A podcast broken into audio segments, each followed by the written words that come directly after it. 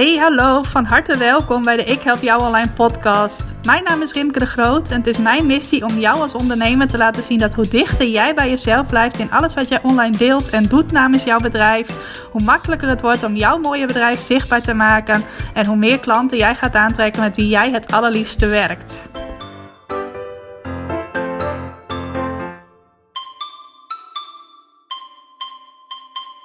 Yes, welkom. Welkom bij weer een nieuwe aflevering van de Ik Help Jou Online podcast. Wat superleuk dat je vandaag luistert naar deze aflevering. Waarin ik het met je wil hebben over vijf slimme manieren om meer websitebezoekers te krijgen. Zonder dat jij nieuwe content gaat maken. Nou, bij content heb ik het dan over nieuwe pagina's op je website, nieuwe blogs, alles wat nieuw is op je website. En uh, ik weet van veel ondernemers dat zij het wel leuk vinden om nieuwe dingen te produceren. In het algemeen, maar ook voor je website. Bijvoorbeeld, het is leuk om een nieuw blog te schrijven. Zeker als je gaat schrijven over een onderwerp dat je interesseert. Als je denkt, oh help, waar moet ik het nu weer over hebben? Dan is het misschien niet een favoriet uh, puntje op je takenlijstje van uh, deze dag of deze week. Maar als je wel weet waar je het over wilt hebben. Of je hebt zin om een nieuwe pagina voor je website te maken. Is dat over het algemeen een leuke klus om te doen. Ik heb het dan over produceren, dus echt iets nieuws maken. En uh, dat kun je wel afzetten tegen optimaliseren. Nou, produceren is dus echt iets nieuws schrijven, zoals een nieuwe websitepagina, een, een nieuw blog, alles wat nieuw is. Terwijl mijn beeldscherm met aantekeningen even uitvalt, niet zo heel handig. En optimaliseren, dat is meer dat jij de dingen die je al gedaan hebt, dus jouw bestaande dingen, dat je daarvan gaat kijken van hé, hey, wat kan ik hier nu aan verbeteren, zodat ik hier veel meer resultaat uit ga halen. Nou, en de meeste ondernemers die zitten zo in elkaar dat ze produceren, dus veel leuker vinden dan optimaliseren. Dus als ze mogen kiezen waar ze hun tijd aan gaan besteden, kiezen ze veel liever voor produceren in plaats van voor optimaliseren. Terwijl in dat, terwijl in dat optimaliseren dus veel meer uh, resultaat in principe kan zitten. Nou, ik ben er ook zo eentje. Ik hou ook veel meer van produceren dan van optimaliseren. Uh, sowieso doe ik dat al jaren content produceren. Ik heb dat uh, jarenlang als freelance journaliste gedaan. En nu al meer dan vijf jaar in mijn uh, werk als online marketeer. Ik vind het heerlijk als ik een blog mag schrijven. Ik doe dat altijd op donderdagochtend. Een blog en een nieuwsbrief schrijven. Nou, dat is dan echt eventjes mijn, uh, mijn contentochtend. Waarin ik heerlijk aan het schrijven ben. Daar kan ik echt wel genieten als ik weet dat dat op mijn to-do-lijst staat. Maar ik heb mezelf afgelopen jaren ook wel steeds meer gepusht om met dat optimaliseren bezig te zijn. Want daar kun je echt hele grote winst boeken als je daar tijd in steekt. En het is niet altijd het meest leuke werk om te doen. Zeker als je net als ik niet iemand bent van, bent van de details, maar meer van de grote lijnen. Want bij optimaliseren ga je echt in de details duiken. Kijken van hé, hey, wat kan er verbeterd worden? Dat zijn vaak kleine dingetjes die een heel groot resultaat met zich mee kunnen brengen. Ik ben er trouwens op dit moment ook mee bezig met een uh, aanmeldpagina voor een training die ik geef. Dat is mijn training Schrijf Los die klanten bereiken. Uh, een training waarmee ik je leer hoe je door te bloggen en vooral Google Proof te bloggen, hoe je daardoor nieuwe klanten op je website kunt krijgen. Zoals de naam waarschijnlijk al uh, doet vermoeden. Nou, die training heb ik afgelopen mei gelanceerd. En die is toen heel goed ontvangen. Er hebben meer dan 50 mensen zich voor aangemeld. Allemaal mensen, vrijwel allemaal mensen uit mijn warme netwerk. Die lancering heb ik ook vooral gedaan via uh, de mail en een beetje via Instagram. En daarna, na die eerste lancering, dus nadat de eerste groep mensen in kon stappen, heeft hij even een tijdje op pauze gestaan dat er geen mensen in konden stappen. En sinds uh, half juni konden weer nieuwe mensen meedoen. Nou, er zijn inmiddels ook alweer wat nieuwe mensen in de training gestapt. En nu ben ik aan het kijken hoe ik deze training breder onder de aandacht kan brengen. Hoe ik hier nog veel meer mensen mee kan helpen. Nou, en ik draai daar nu sinds twee weken ook uh, advertenties voor op social media. Uh, misschien heb je ze voorbij zien komen, mijn, uh, mijn filmpjes die ik gemaakt heb en die ik nu als advertentie uh, laat lopen. Als je in mijn targetinggroep zit, dan kun je ze wel gezien hebben. En het grappige is dat ik merk dat nu met die advertenties er heel veel mensen doorklikken naar de aanmeldpagina voor de training. Dus er zijn heel veel mensen die kijken. En sommige mensen klikken ook nog door naar de pagina waar ze daadwerkelijk kunnen aanmelden. Alleen uh, de conversie, oftewel het percentage mensen dat koopt, dat uh, blijft nog behoorlijk achter. En daarom ben ik nu weer aan het kijken, die aanmeldpagina, dus, die dus richting mijn warme doelgroep heel goed gewerkt heeft. hoe kan ik die nu zo gaan optimaliseren dat ook mensen die mij nog niet kennen, want die advertenties komen vooral terecht bij mensen die mij nog helemaal niet kennen, dat die ook enthousiast worden om mee te doen aan de training. En ik realiseerde me in eerste instantie toen ik zag van hé, hey, er gaan heel veel mensen naar de pagina. Toen was ik helemaal enthousiast.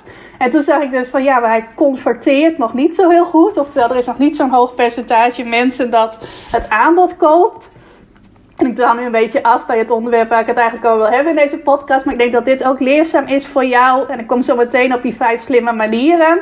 Uh, daar blijft dus nog wat achter. Toen dacht ik van ja, maar dat is ook niet zo gek. Want die mensen die het aanbod in eerste instantie hebben gezien, die kenden mij allemaal al. Die hadden al een zekere mate van connectie met mij. Een groot deel van hen was al klant bij mij, had al eerder iets van mij gekocht. Er waren heel veel mensen bij die al maanden of jaren op mijn e-maillijst stonden. En daardoor ook al een behoorlijk sterke connectie met mij hadden. En daar hoefde ik dus niet meer dat stukje no, like, trust bij op te bouwen. Oftewel kennen, leuk vinden, vertrouwen. Dat was er bij die mensen al. Terwijl iemand die het aanbod nu voorbij ziet komen, die kent mij nog helemaal niet. Die heeft ook nog niet die klik met mij. Kan wel gekomen zijn door dat videootje dat ze dan net gezien hebben. En heeft ook nog niet die vertrouwensband met mij. Dus dat vraagt erom dat ik de pagina toch weer uh, op een andere manier inricht, nog scherper maakt, nog meer herkenning oproept, nog meer connectie maakt, nog meer mijn verhaal vertel. Allemaal van dat soort elementen die dus ook allemaal horen bij optimaliseren.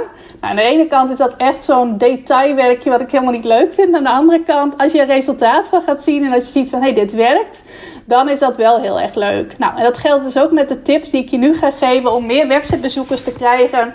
Zonder dat jij weer in, uh, achter je computer gaat zitten om nieuwe content te maken. Nou, en de eerste slimme manier, ja, ik ga er nu echt aan beginnen. Dat is om pagina's of blogs die over hetzelfde onderwerp gaan en allemaal op jouw website staan, om die met elkaar te gaan combineren tot één sterke pagina of één sterk blog.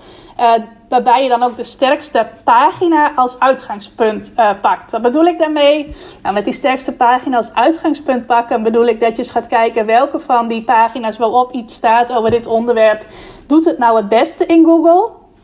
En dat je dat dan pakt als het punt waarop je alle uh, informatie die, dan, dan op andere plekken op je website staat, dus in andere blogs of op andere pagina's, dat je die daar naartoe verhuist.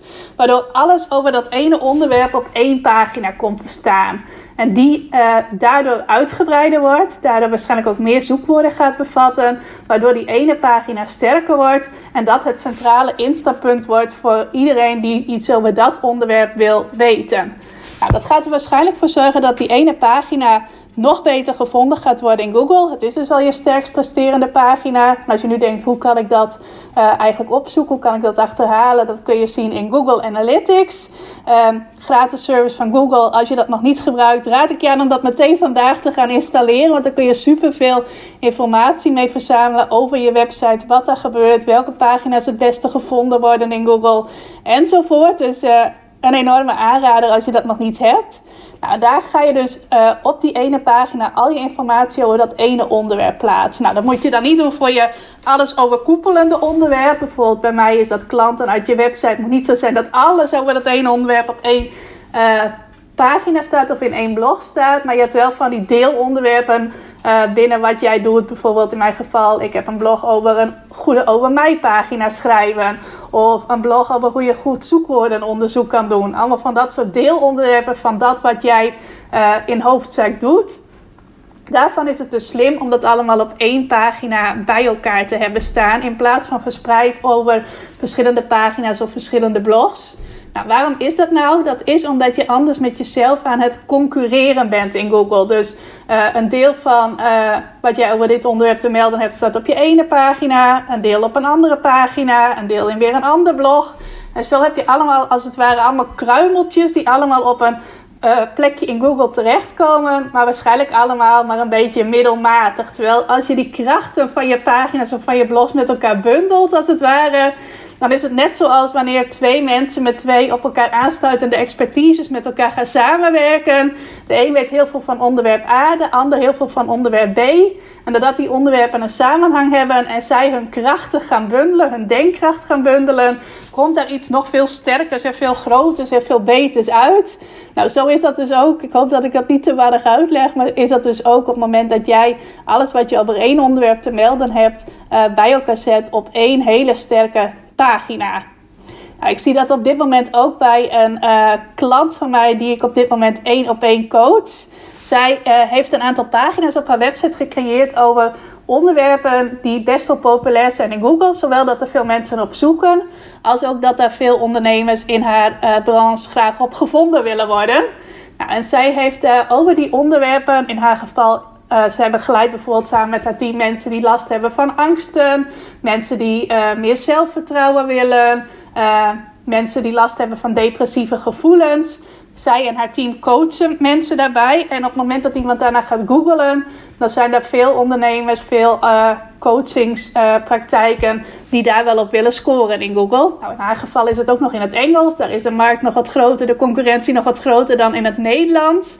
En zij heeft een aantal heel uitgebreide pagina's gemaakt waarop ze alles wat ze over dat onderwerp weet en te melden heeft en alle zoekwoorden die daarbij slim zijn om te gebruiken, heeft zij uh, ja, per onderwerp op één pagina verzameld. En ik weet nog toen wij begonnen aan ons traject dat ze zei: Rimke, dit zullen wel de lastigste pagina's zijn om hoog in Google te krijgen, want hier wil iedereen wel op gevonden worden. Nou, het grappige was, zodra uh, wij begonnen het traject, nou, dan duik ik ook met iemand in mijn favoriete zoekwoordonderzoekstoel uh, Ubersuggest. Ik weet niet of je Ubersuggest kent, maar dat is een uh, website waar je op kunt zoeken op welke zoekwoorden je goed gevonden wordt, welke pagina's van jouw website goed gevonden worden, dat soort dingen. Nou, daar gingen we in kijken en tot haar grote verrassing zagen we dus dat juist die sterke pagina's, of die pagina's die heel sterk ingericht waren op één specifiek onderwerp, dat die, ook al had ze ze nog maar kort geleden geschreven en waren ze nog helemaal niet perfect qua zoekwoorden en andere dingen, dat die het al uh, redelijk goed deden in Google. Ook al was de concurrentie groot. Dus laat je ook niet uit het veld slaan op het moment dat jij zegt van dit gaat mij nooit lukken om hiermee uh, hoog in Google te komen. Door alles wat je over één onderwerp weet bij elkaar te zetten op één pagina in één blog, uh, ga je dat wel voor elkaar krijgen ga je wel hoog komen. Ga je wel die sterke positie in Google krijgen. Ga je niet krijgen als je het heel allemaal verspreid over je website zet. Maar ga je wel krijgen, gaat je wel lukken op het moment dat je alles over één en hetzelfde onderwerp bij elkaar zet. Want dan ben je sowieso waarschijnlijk al uitgebreider dan anderen die over het onderwerp geschreven hebben. Heb jij een sterkere pagina? Nou, als je een beetje slim bezig gaat met zoekwoorden. Uh, heb je ook goede zoekwoorden daarin verwerkt. Dus dan kan het eigenlijk niet anders dan dat je daarop goed vindbaar gaat worden. Of nog beter vindbaar gaat worden in Google. Dus echt een aanrader. En die één op één klant van mij was ook wel heel leuk. Want ze stuurde mij uh, twee weken later volgens mij een berichtje dat ze al een uh, klant had gehaald uit een van die pagina's. Die dus over een heel specifiek onderwerp ging. Dat ze al een coachingsklant eruit had gehaald van, uh, een, die een traject van een paar honderd euro had afgenomen. Dus zo snel kan dat ook gaan dat je er zelfs al rechtstreeks klanten uithaalt. Dan ga ik over naar slimme manier nummer 2. En dat zal je misschien verrassen. Uh, dat is namelijk het verwijderen van pagina's en blogs op je website. Nou, nu denk je misschien van, huh, maar als ik dingen ga verwijderen, dan ga ik toch niet beter gevonden worden? Ga ik toch niet meer websitebezoekers krijgen? Nou, de kans is groot dat je dat wel gaat krijgen. Nou, ik heb het dan over het verwijderen van pagina's die nauwelijks verkeer krijgen. Dus die misschien überhaupt nooit gevonden worden in Google. Die je al een tijdje geleden geschreven hebt. Ook niet op andere manieren deelt, zoals in je nieuwsbrief of social media. Uh, die dus al een tijdje oud zijn en die nauwelijks verkeer krijgen. Die pagina's kun je verwijderen. En je kunt pagina's verwijderen over onderwerpen die niet meer relevant zijn binnen dat wat jij doet. Nou, dat geldt bijvoorbeeld voor mij ook. Ik moet er ook weer eens eventjes naar kijken, want ik heb nog best wel wat blogs die gaan over Facebook en Instagram. Nou, dat is iets waar ik mij tot en met 2019 ook wel mee bezig hield om ondernemers te helpen met social media Inmiddels doe ik dat niet meer. Ben ik volledig gefocust op ondernemers helpen om klanten te krijgen uit hun website. Dus dat is voor mij niet meer een relevant onderwerp. Zo kan het bij jou ook zo zijn. Dat jij dingen hebt waar jij je twee jaar geleden nog heel veel mee bezig hield. Maar dat je zegt van ja, ik doe daar nu niets meer mee. Ik weet ook dat ik niet meer het verlangen ga krijgen om daar alsnog iets mee te gaan doen. Nou, dan kan het heel slim zijn om die pagina's te verwijderen. Nou, waarom is dat slim? Waarom is het slim om dingen weg te halen? Dat is omdat Google dan nog beter een uh, totaalplaatje kan maken van jouw website en waar jij op gevonden wilt worden en ook door wie jij gevonden wilt worden.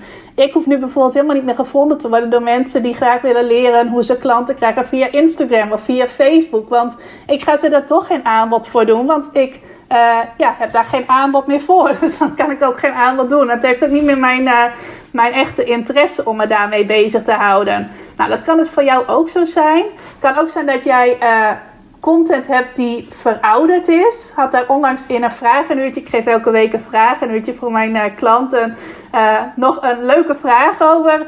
waarbij het verschil te sprake kwam tussen oude content en verouderde content.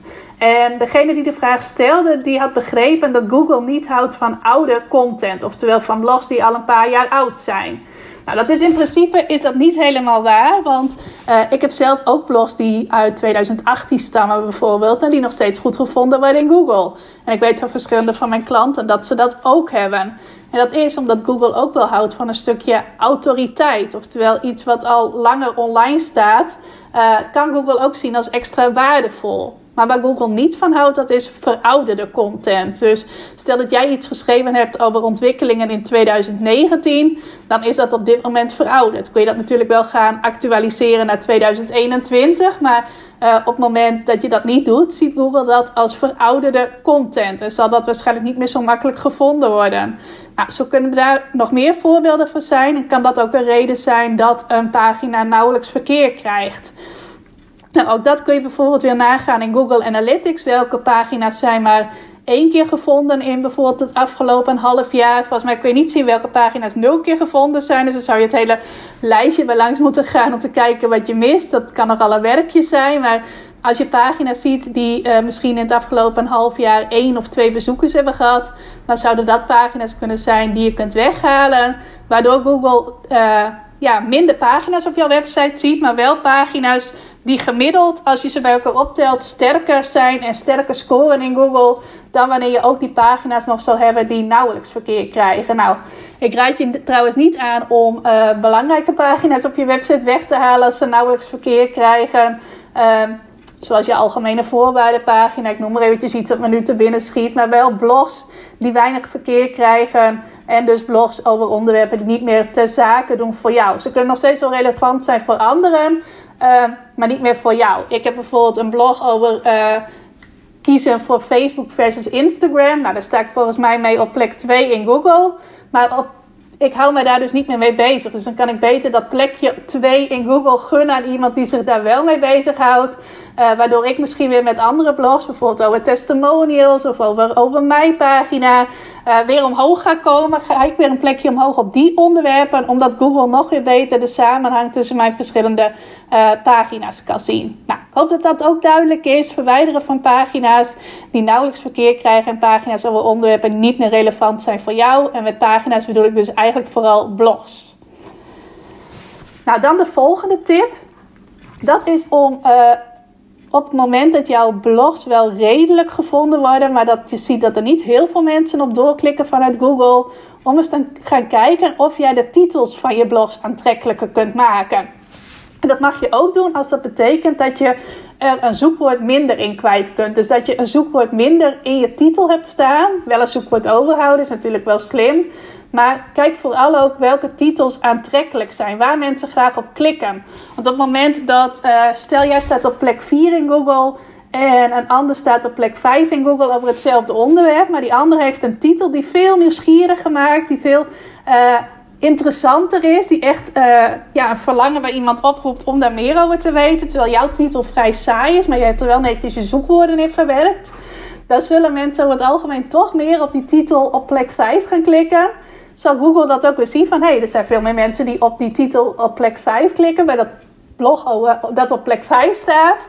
Uh, en zal dat op een gegeven moment boven jouw blog komen te staan, omdat mensen daar dus meer op doorklikken. Dus niet alleen maar zoekwoorden tellen mee in de titel, maar ook uh, ja, dat een titel onweerstaanbaar is, wordt dat wel gezegd.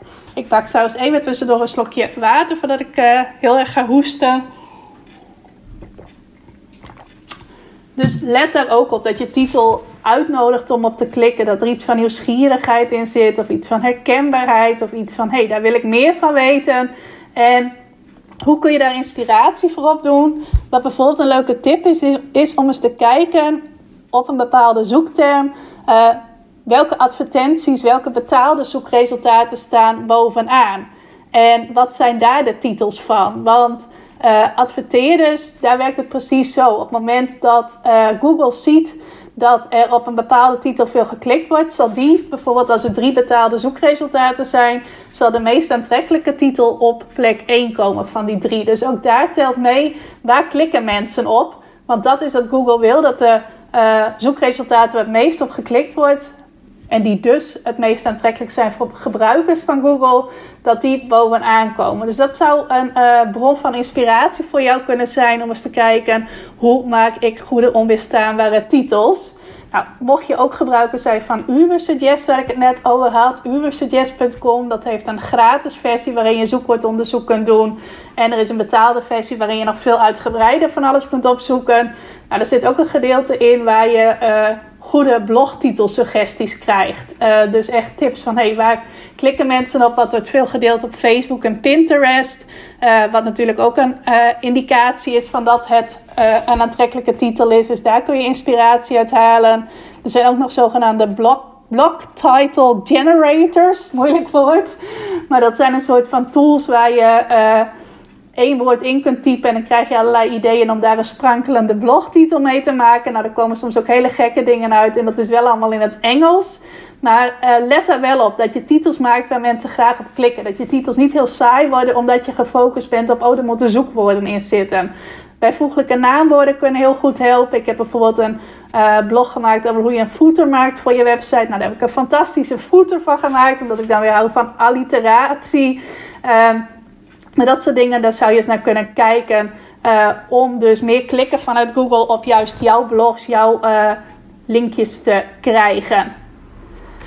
Zonder dus nieuwe blogs te schrijven. Alleen de titel veranderen. En uh, niet trouwens de, de unieke link naar je blog. Daar moet je niet te veel in gaan rommelen. Maar de titel zelf, daar kun je wel in gaan veranderen. Nou, dan de vierde slimme manier, dat is om interne links te maken naar jouw blogs die op plek 11 tot en met 30 in Google staan. Uh, dat zijn blogs die uh, het al redelijk doen. Ik besteed daar zelf ook altijd de meeste aandacht aan. Je hebt namelijk blogs die al in de top 10 in Google staan. Nou, die doen het al behoorlijk goed. Daar kun je ook nog steeds wel verbeteringen aan aanbrengen. Je hebt ook blogs die op plek 31 of lager in Google uh, belanden. Nou, dat kan behoorlijk veel werk zijn om die dan uh, naar die top 10 te krijgen in Google. Maar die blogs die op plek 11 tot en met 30 in Google staan. Dus uh, dat betekent dat ze of op de tweede pagina in Google staan of op de derde pagina in Google. Uh, die zijn echt de moeite waard. Want daar is het vaak een kwestie van continu met haar optimaliseren. Kleine optimalisaties die al een groot resultaat uh, met zich meebrengen. Dus daar hoef je vaak maar een paar kleine dingen aan te verbeteren. Om die echt weer een pagina omhoog te krijgen in Google. Dus die zijn het meest interessant daarvoor. Nou, als je dan weer wilt weten hoe kom ik erachter welke blogs op plek 11 tot en met 30 staan, dat kun je onder andere ook vinden in Ubersuggest. Daar kun je je eigen website intypen en dan kijken voor welke zoekwoorden jij op welke plekken staat. En dan kun je ook kijken van oh, welk blog hoort erbij. Je kunt ook naar je eigen blogs gaan googlen door incognito te googlen. Dan zie je ook op welke plek je jezelf tegenkomt. En als je dan blogs tegenkomt die op plek 11 tot en met 30 in Google staan, dan zijn die dus interessant. En daar zou je dus meer interne links naartoe kunnen maken. Dat heet in, in vaktermen, ik ben niet zo van de vaktermen, maar wordt het ook wel uh, link juice genoemd. Ik vind dat wel een mooi woord trouwens. Ik zie dat daar zo voor mij dat uh, je een champagne toren hebt. Ik zit nu ook heel driftig met mijn ademen te bewegen, maar dat heeft natuurlijk helemaal geen nut. een champagne toren, dat je dan in het bovenste glas champagne giet en dat terwijl jij blijft gieten, dat allemaal zo doorcijpelt naar de glazen en die dan verder naar onderen staan in de toren. Nou, dat is ook wat met link juice wordt bedoeld. Je maakt een link naar iets en dat zijpelt dan weer door naar een andere plek. Nou, dat kun je dus ook doen. Dat kun je doen door anderen te vragen om naar jou te linken. Maar je kunt dat ook op je eigen website doen. En wat je dan bijvoorbeeld zou kunnen doen, is dat je vanuit een ander blog, liefst dan een blog dat in de top 10 in Google staat, een interne link maakt naar dat blog dat op plek 11 tot en met 30 staat. Waardoor uh, ja, Google weet dan al dat dat andere blog een vrij sterk blog van jou is. Dus dat heeft al een bepaalde uh, ja, autoriteitsscore in Google, een bepaalde waarde. En dat gaat dan ook doorcijpelen naar dat blog dat bijvoorbeeld op plek 16 in Google staat. Of op plek 22 in Google staat. Waardoor dat blog weer makkelijker uh, plekjes omhoog gaat schuiven. Dus dat is ook iets wat je kunt doen, ofwel vanaf vaste pagina's naar blogs toe, ofwel van het ene sterke blog naar het andere blog dat uh, redelijk sterk is. Waardoor je dat dan meetrekt naar ook weer een sterkere positie in Google. Dus ook iets wat je vrij eenvoudig kunt doen. Links maken van je ene uh, pagina of ene blog naar het andere is sowieso een aanraden. Want dan wordt je website een soort van spinnenweb. Nou, Google houdt er ook heel erg van als de samenhang tussen jouw pagina's duidelijk is. Houdt ook heel erg van interne links en nog meer eigenlijk van externe links. Kom ik zo nog op. Dus uh, ja, dat is ook een aanrader om je redelijk presterende blogs uh, om te turnen tot heel goed presterende blogs. Ga ik door naar de vijfde manier en ik zat hem al een beetje te, uh, aan te kondigen. En dat is om meer backlinks te verzamelen, oftewel meer externe links. En externe links, dat zijn links die op websites van anderen staan naar jouw website toe. Nou, en dat moet je niet gaan doen zomaar in het wilde weg en kijken hoe kan ik zoveel mogelijk links op andere websites krijgen. Want het is wel heel handig als je relevante links hebt. Uh, bijvoorbeeld, er is, uh, als ik eventjes iets uit mijn mouw schud, uh, een bloemist en een kapper. Die doen twee behoorlijk verschillende dingen. Dus stel dat een bloemist bevriend is met een kapper en ze spreken af van: hey, zullen wij naar elkaar gaan linken? Want dan scoren we allebei beter in Google. Daar heb je niet zo heel veel aan, want een bloemist doet heel iets anders dan wat een kapper doet. Maar als jij bijvoorbeeld websitebouwer bent en uh, jij hebt een link op de website van een tekstschrijver en andersom, dan zit daar wel weer een samenhang uh, tussen. Want een uh, tekstschrijver kan teksten schrijven voor de website die de websitebouwer aan het bouwen is. Of andersom, iemand is tekstschrijver en uh, een klant van hem of haar zoekt een website en dan kun je ook weer met elkaar gaan samenwerken. Nou, je snapt hem waarschijnlijk wel.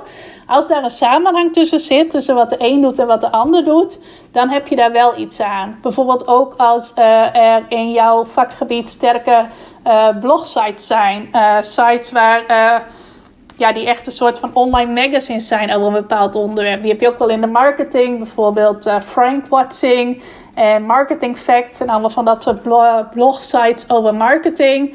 Nou, die hebben vaak een heel hoge autoriteitsscore. Oftewel, die staan heel goed bekend bij Google. Uh, ik ben bijvoorbeeld vorig jaar een keertje benaderd door iemand die een blog schreef voor Frank Watching. En die vroeg of ze daar een link naar mijn website in op mocht nemen. Nou, die had een hele hoge domeinautoriteit, uh, die ook weer doorcijpelde naar mijn website. Dus dat is vaak heel interessant om op dat soort sites uh, links te hebben. Nou, wat ik je zou aanraden is om eens te kijken van hey, welke goed presterende blogs heb jij al? En waar zou het interessant zijn om een link naar dat blog te hebben? Dus welke mogelijkheden zie jij binnen jouw branche uh, om samen te werken met andere ondernemers, met online magazines, met andere partijen? Uh, en uh, waar zou jij graag een link naar jouw website willen hebben? Nou, en dat is een heel slimme manier om dan die bedrijven, die personen, die magazines, om die heel gericht te benaderen met de vraag van: hey, ik heb hier een waardevol artikel over geschreven. Is het interessant voor jullie om daar naartoe te linken? En dat heeft dus veel meer effect als je dat ook een beetje goed onderzoekt. Van hey, uh, wat zou de meerwaarde van die ander zijn om een link naar mijn uh, blog te maken? Uh, is dit relevant? Sluit het op elkaar aan? Zit er voor beide partijen een voordeel in? En als je dat goed kunt communiceren, dan is de kans heel groot dat je daar succes mee gaat behalen. En het is dus veel zinvoller om dat gericht uh, uit te zoeken en iemand gericht te benaderen. En dan te zeggen, weet je wat, ik zet in het wilde weg maar even 100 kansen uit. Onder het motto, uh, je weet maar nooit of daar iets uitkomt. En het heeft dus ook veel meer waarde om uh, ja, die links te hebben op sterke websites. Je kunt beter één backlink hebben, één externe link op één sterke website dan bijvoorbeeld 100 links op allemaal van die linkverzamelpagina's. Die ken je waarschijnlijk ook wel van die websites waar een hele berg aan links op staat en waar je uiteindelijk helemaal niet zoveel aan hebt. Maar dat raad ik je dus wel aan als je zegt van ja, ik heb nog wel wat tijd over. Ik wil ook wel eens wat anders doen dan nieuwe content produceren. Om eens te gaan kijken waar jouw kansen liggen om uh, meer van die backlinks, van die externe links te verzamelen. En ook hier wil ik graag Uber Suggester even noemen, want daar kun je ook opzoeken waar je al links hebt, op welke website er al naar jou gelinkt is. Maar je kunt er tegenwoordig, dat is iets nieuws wat er in Ubersuggest zit, ook uh, zogenaamde backlink kansen opsporen. Dus op welke website liggen er voor jou kansen om uh, dat soort links te krijgen. Ook een hele leuke extra toevoeging. Ik ben helemaal fan trouwens van Ubersuggest. Als je mij een beetje kent, dan weet je dat misschien wel.